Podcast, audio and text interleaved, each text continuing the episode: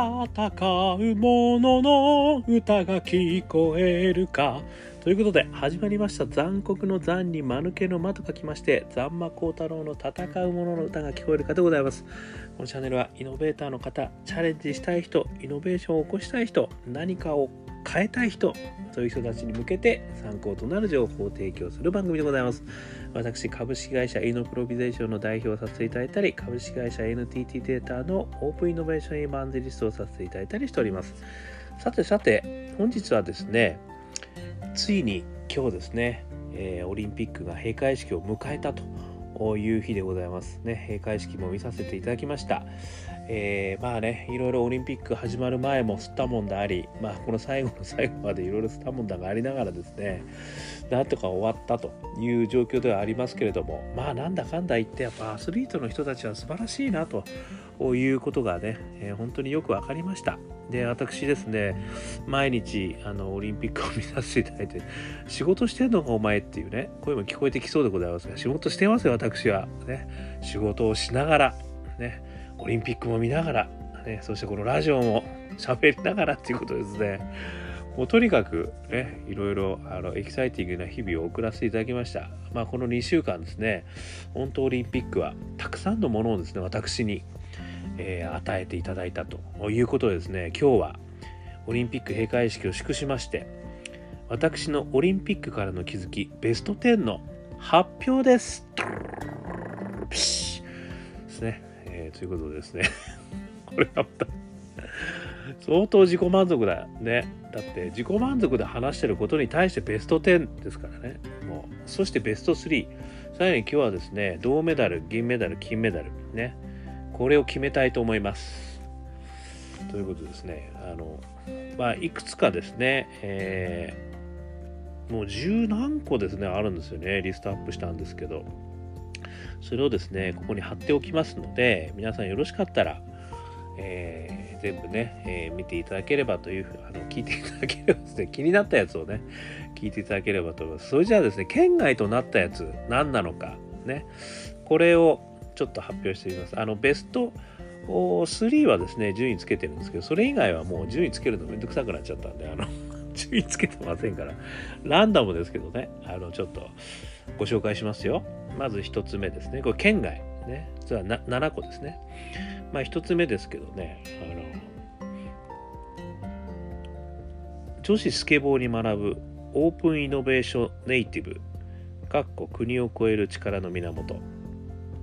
ね、これがベスト10に選ばれました。これはあの、あれですね、あのスケボーの、ね、女子が、あの、誰でしたっけ？名前がね、ちょっとね、もうあのメモしてないで忘れちゃいましたけど、ほら、最後飛んで岡本さんだったかな、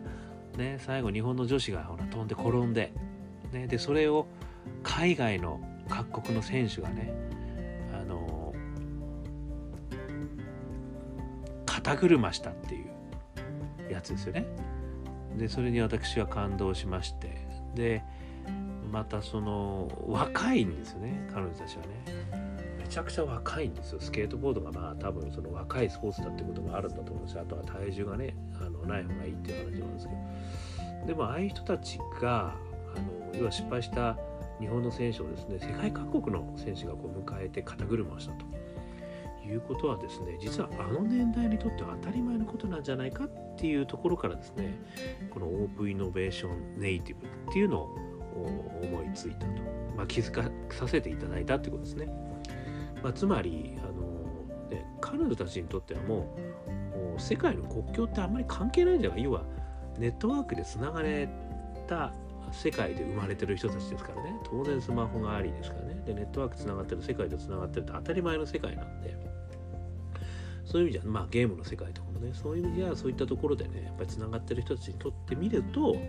もう国の境はないと。ね一緒の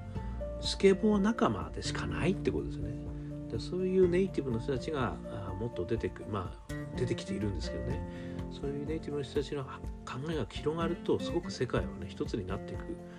道筋ができるんじゃないのかみたいな話をさせていただいたのはこの回でございますね。それから、えー、県外、ね、ベスト10惜しくもベスト3に選ばなかった県外、えー、もう一つブルルバッシュ、えー、村上選手体操のね村上選手。それと寺本明日香さんのつなげる思いが世界を変える。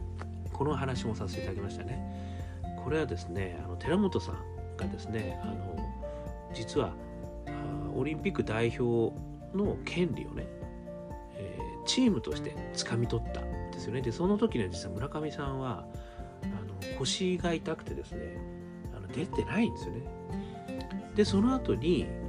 代表選考会があって村上さんが代表になり寺本さんは代表になれなかったと。ただその時にですね寺本さんがあの一人一人の代表にですねお守りを作ってそして、まあ、村上さんにねあなたのためにオリンピックは取ったんだから行けることにあのバトンを渡したんだからでそのバトンを引き継いで頑張ってみたいなねバトンとはちょっと言ってなかった。そんなようなことを、ね、言ってたってことですよね。なのでこれは非常にですね、まあ、イノベーティブイノベーターねイノベーションの世界でもある意味一人でイノベーションって起こってないですよね。必ずバトンを渡し合ってるっていう話ですよね。なので、まあ、目立ってる人がね例えばエジソンとかねなんかこう目立ってる人がいるように見えますけど実はそこにはものすごくバトンを渡してる人たちがいて最後エジソンがそこでバトンを取ってたまたままあたまたまって言ったら怒られるのかもしれないですけどまあある意味ね目立つことになったということなんでそういう意味ではこういうバトンつなげる思いですね。こういうのが実は世界を変えるっていうのはこれもうイノベーションの世界でも同じだなっていう話をさせていただいた。そんな回でした。ね、えー、これで2つ発表しました。じゃあこの3つ目。ドンプシュ。平井コーチに学んだ最高のコーチはパッション送電ね。このお話もさせていただきましたね。あの平井コーチってあの水泳のコーチですよ。もう北島さんからねもう名だたる方々はほとんどこの平井コーチが育ててるんですよね。で実は平井さんはもともとはですね大学生の時に、まあ、無理やりねあの先輩から言われてマネージャーやれよと言われたってことなんですよね。でそのマネージャーをやった時にたまたまオリンピック候補の方が入ってきてでもしかしたら自分は選手じゃできなかったけどマネージャーとしてやコーチとしてやればあの行くかもしれないと。オリンピックという舞台に立てるかもしれないと。いう思いがあったんですけどでも実は普通の企業にも内定が決まってたと。でもその時に先輩に相談しに行った時に企業の浮き沈みがあると、ね、昔は炭鉱っていうところがね一番人気だったんだけど今はもう全然時代変わっちゃってるだろうとだから今人気の企業に入れたからといってそれ一生続くもんじゃねえと。だから好きなことやれって言われたと。なのでコーチの道に進んだと。でそれからもうコーチ一筋なわけですよね。なのでそのコーチ一筋のやっぱりこう人生をかけてきているパッション。そういうのがですねやっぱりみんなにこう伝わってんじゃねえかと。いうことでパッションの送電っていうね、えー、いうだからやっぱりどんなコーチにつくか。ってことがね実はすげえ大事だと。しかもそのつくコーチっていうのはそれに命を捧げてる人にやっぱりつくべきだと。いうようなねことを話させていきまして。これが3つ目ですね。それでは4つ目。もういいですね。あのジングルはね。あのこれね。4つ目は男子体操から学ぶ。国を越える競争と相産これはですねあの橋本さんですね。橋本大輝さんでしたっけね。あの優勝しましたね。総合優勝。で金メダルの取った時にですねロシアの選手も中国の選手もみんな喜んでたんですよね。おめでとう橋本。つってね。だそれを見てですね私やっぱりそのスポーツの世界っていうのはやっぱり国を越えることができるなってことが非常にこれは素晴らしいなと思ったんですよね。なのでまああのそういう意味ではね、まあ、言語をね壁を越えられるものっていうんですかねそれがやっぱり越えやすいんじゃないかと、まあ、スポーツだったり音楽だったり芸術だったり、ね、そういったものに関してはですねやっぱりこう競争もあるけど称賛お互いを称賛するということがですねあのやっぱりこれ行われてるんだなっていうのが分かったわけですよね。なのでそういう意味でビジネスの世界でもですねやっぱり競争もあるけどやっぱりお互い称賛もすると。それはしかも国を越えてやると。ことがね非常に世の中変えていく、まあ、原動力になるよねっていうようなお話をさせていただいたと。これ4つ目。それから5つ目ですね、えー、上野選手宇津木監督に学ぶ恩返しの力で奇跡が起きるですね。これはあの宇津木監督とね上野選手もう十何年来のねあのお付き合いになるんですけどもあの上野選手がですね、非常にあのこのオリンピック決まってその後もですねあのかなり苦しんだ時期もあったんですよ一回やめてるんですよね。でそれを実は宇津木監督がですねもう丹念に丹念に一緒にやろうと。でもういてくれるだけでいいというようなお話であの上野選手を、まあ、育てていったっていうんですかね。でそこにはものすごい絆があるんですよね。そもそも上野選手が若い頃もアメリカに、えー、と修行に確かに出したんですよね。でその時もですねアメリカの方があんまりいい顔しなかったんだけども非常にこう丹念にお願いをして上野選手を育ててくれたと。いうことをですねやっぱりこう宇津木監督に上野さんはものすごいやっぱりこう恩義を感じてると。で今回もそういう意味ではここの一番にな金メダルを取ったのも宇津木監督のおかげですと。で宇津木監督をねある意味あの恩返しをするということでも最後まで頑張れたという話があったっていうことでしたね。なのでこれを転じてですねそういう意味で恩返しの力っていうのは実はイノベーションをね進めていく上ではもしくはね何か辛いこともしくはチャレンジをする上ではすごいいい力なんじゃないかと。なのでビジネスを考える時もこう恩返しをしたいものこれをね想像してみると実はいろんなビジネスがね力強くできるんじゃないかっていうようなお話をさせていただいたと、えいうことですね。ということで12345個目。いきましたね。ちょっと時間かかっちゃうかなこれ。じゃあ6個目いきましょう。ね。えー、安倍兄弟に学ぶ誰かのために戦うことで強くなるんですね。これはあの安倍歌子さんとそれから安倍、えー、じゃあ歌子さんじゃないわ これ漫才師たちは歌歌さんですねそれと安倍、えー、ひふみさんですねこの兄弟、えー、金メダル、ね、柔道でね取りましたよねまあこれもですねあの恩返しの力とはちょっとね少し違ってあのまあやっぱ安倍兄弟は両方がね、両方思い合ってですね一緒に金メダル取るんだっていうことで頑張ってきたということですよね。だから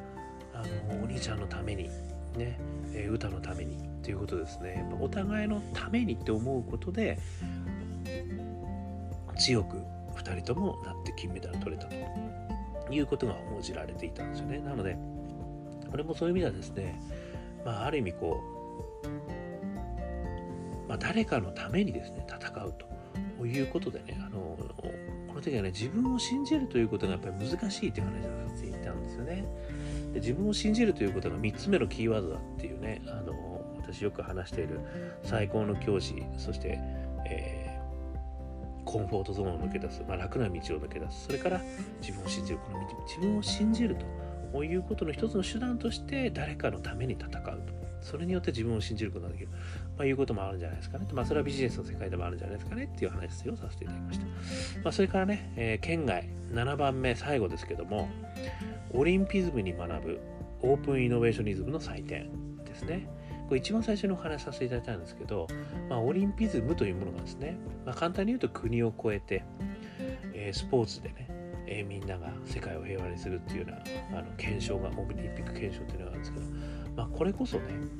オープンイノベーションニズム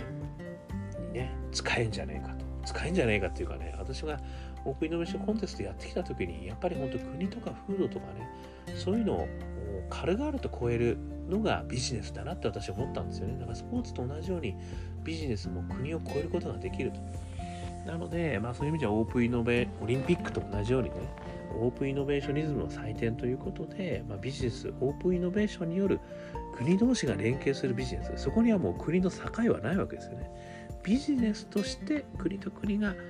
混じり合った、まあ、もしくは協力し合ったビジネスとしてどれが一番なんだということを決めてね。でそれをみんなで称え合うというようなねこう祭典ができたら素敵だなと。そしたらもう国関係なくねとにかくみんなでイノベーションを起こそうぜっていうような祭典ができる。もしくはそれが世界をね変えていく原動力なんじゃないかなみたいな話をさせていただきました。ということでね、えー、7件、えー、簡単にご紹介させていただきましたので、えー、今度はですねベスト3発表します。まずは銅メダル。男子体操の水鳥監督に学ぶ2025年の壁の越え方でございます。わー、ね、これ何かっていうとですね あのこれ水鳥監督っていうのはですね実は男子体操にですねあのいらっしゃるんですよね。でこの方がですね実はあの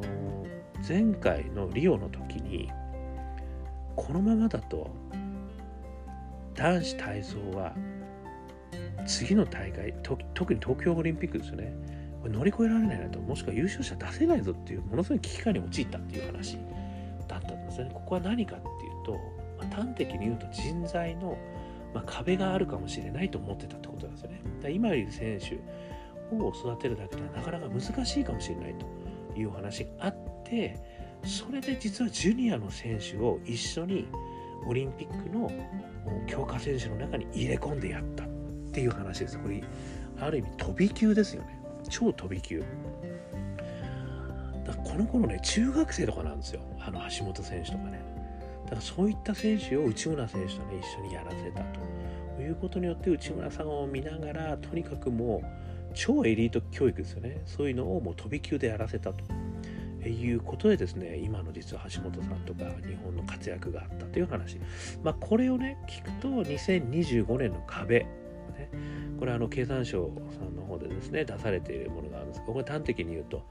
まあ、人材それからデジタル化これが進まないことによって2025年にはですねものすごい日本の経済として損失が出るぞというあのレポートがあるんですね。でここで人材という話がね一つすごく大きなものになってるんですよ。でここでこれ水鳥監督のねこの作戦いいんじゃねっていうね話ですよ。要するに今そこの人材の要はですねこれあの今まで作ってきた人たちがそこで定年とか迎えちゃうって話ですよ2025年に。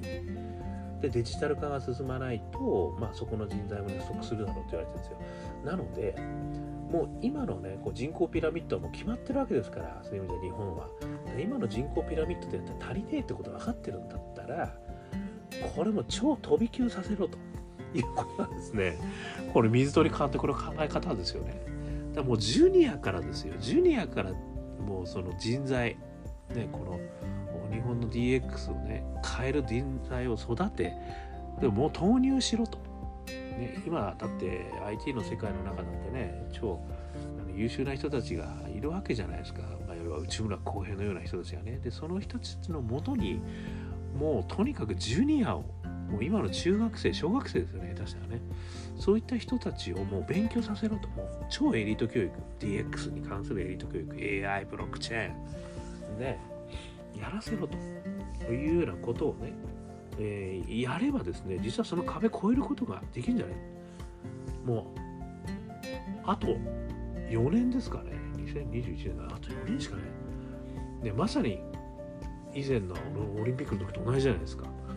だから今のジュニアの選手をそこにもう超エリートとしてもう引っこ抜いてやらせることによって壁越えませんかっていうような話をさせていたこれがあの銅メダルでございました。わーパシパシパシでは銀メダルの発表です。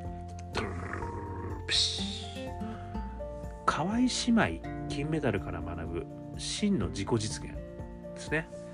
これはあの河合姉妹レスリングですね。女性のレスリングですね。これがまた姉妹でですねあの金メダル取ったんですよね。でお姉ちゃんがね、えー、階級を変えてですよまあもともとね私は変えるつもりだったというふうに言ってましたけどそして妹がそのもともといたお姉ちゃんの階級に入ってで最初妹がね一生懸命頑張ってでその後その妹の頑張りを見てお姉ちゃんも金メダル取ったっていうねでこのお姉ちゃんがねとにかく妹思いでもう妹がね体重がやっぱり足りねえってことで飯をどんどんどんどん食わせたんでで喧嘩しまくったみたいなねあの話があったんですけど。でも最後ねもう本当にこれ泣けてきましたよね。まずはもう妹が金メダル取った時にもう妹さんがねもう泣いて泣いてって感じですよ。でその金メダル取る時にねお姉ちゃんがもうスタンドから見てでスタンドの 声聞こえてこないよ練習中練習中だよ。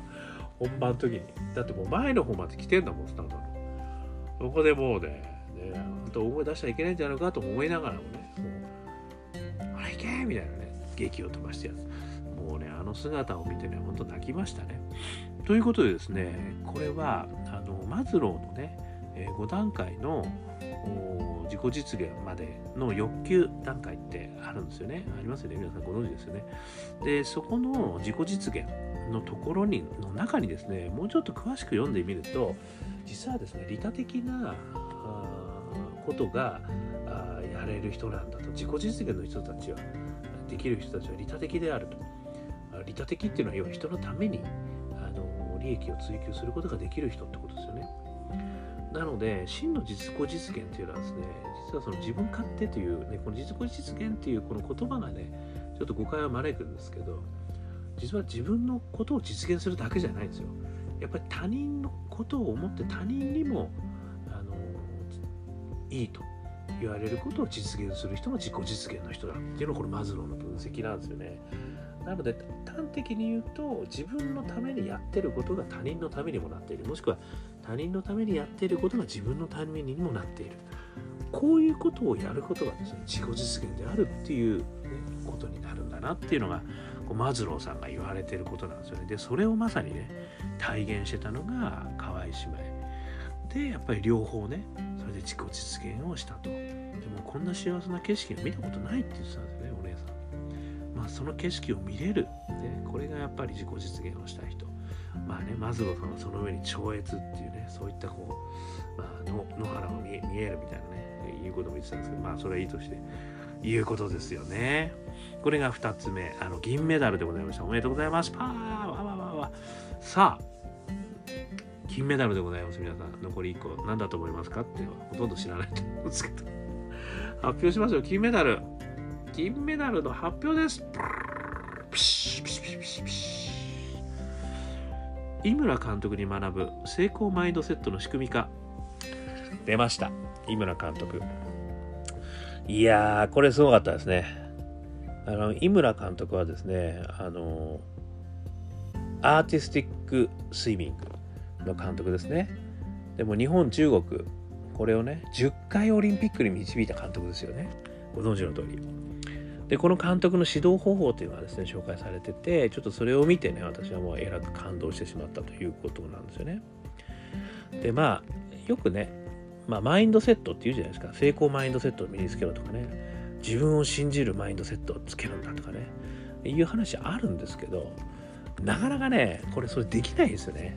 自分を信じるさっきも言いましたけど3番目の自分を信じるっていうのはこれはね、分かっちゃいるけどできねえんだよっていうことがすごい多いんですけど、私がこの井村監督にびっくりしたのは、それを仕組み化したっていうことですよね。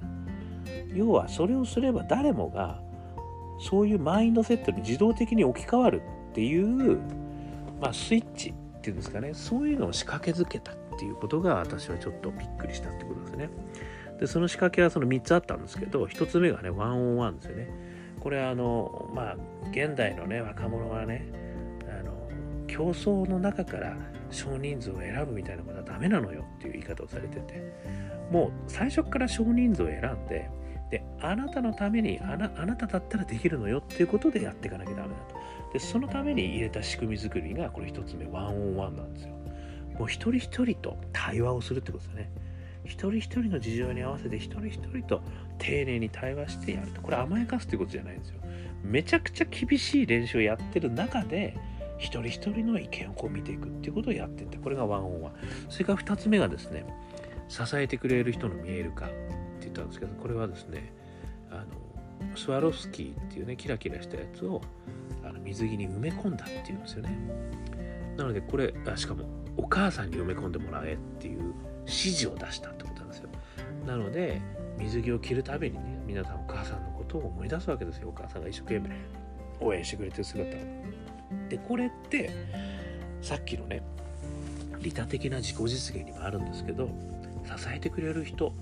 これを意識することができるわけですよね。無意識のうちに、まあ、自動的に意識しなければいけなくなるわけですよ。だそうするとそのスイッチが入るんですよね。利他的スイッチが。そうすると誰かのために頑張るスイッチが入るから頑張れると。でこれを仕組み化したってことがすげえ重要と私は思ったんですよね。それから3つ目。個人のパッションを埋め込むっていう話をさせていただくんですけどまあ、これはですね歌ですね。あの曲あるじゃないですか、ね、スイミングのあの曲の中にみんなの掛け声を入れたんですよ。だから個人の思いが実はそのプレゼンテーションの中に埋め込まれたっていうことなんですよね。なのでこれビジネスとかで考えた時にやっぱり個人の経験を入れるとかチームメンバーの人なりを紹介するとかやっぱりそういうことがねあのできるだけで随分変わってきますよね。だある意味その会社の話、ね、ソリューションの話ではなく自分ごとの話ということを中に埋め込んでおくわけですよね。そうすることによってめちゃくちゃ迫力の出るプレゼンテーションができるし自分としても乗っていきますよねその次に。最終的なやっぱりプレゼンテーションという発表会の場で乗っていくことができる、まあ、この3つの仕掛け作りをしたということがね私は本当に驚いてしまったんですよ。でこれはもちろん横転は可能なわけですよね。なので、まあ、成功マインドセットをねビジネスとかスポーツとかアートとか音楽とかいう時にやる時にね1つ目、まあ、もしチームでやるならワンオンワンで人を見てあげる。それから2つ目はね支えてくれる人の仕掛けをどっかに入れとくと。支えてくれる人をどっかで意識できる見える化の仕掛け作りをしておく。そして3つ目はどこかにねプレゼンテーションの中に自分のパッションを入れると。いうことですね。表現の中に自分の思いが溢れる仕掛け作り。歌の中だったら自分の掛け声だったりね、え、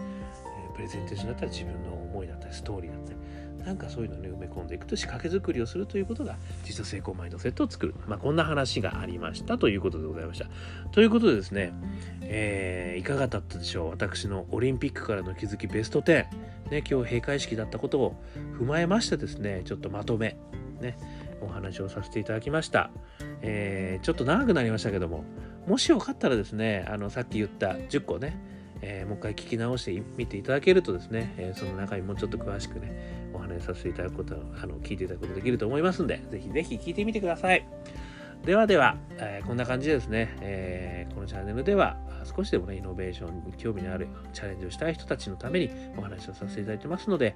えー、頑張って毎日ね、配信してますので、よかったら登録してください。よかったらシェアしてください。よかったらいいねしてください。そして私ね、残酷の残に間抜けの間の光る太郎でございますんで、Facebook および Twitter、ね、こちらに自由にコメント寄せていただければと思います。で、申請の時には一言寄せていただければ、えすぐにあの承認をさせていただきたいと思いますので、えー、ぜひぜひまた聞きに来てくださいませ。ではでは、今日も聞いていただきましてどうもありがとうございました。それではまた皆様、頑張りましょう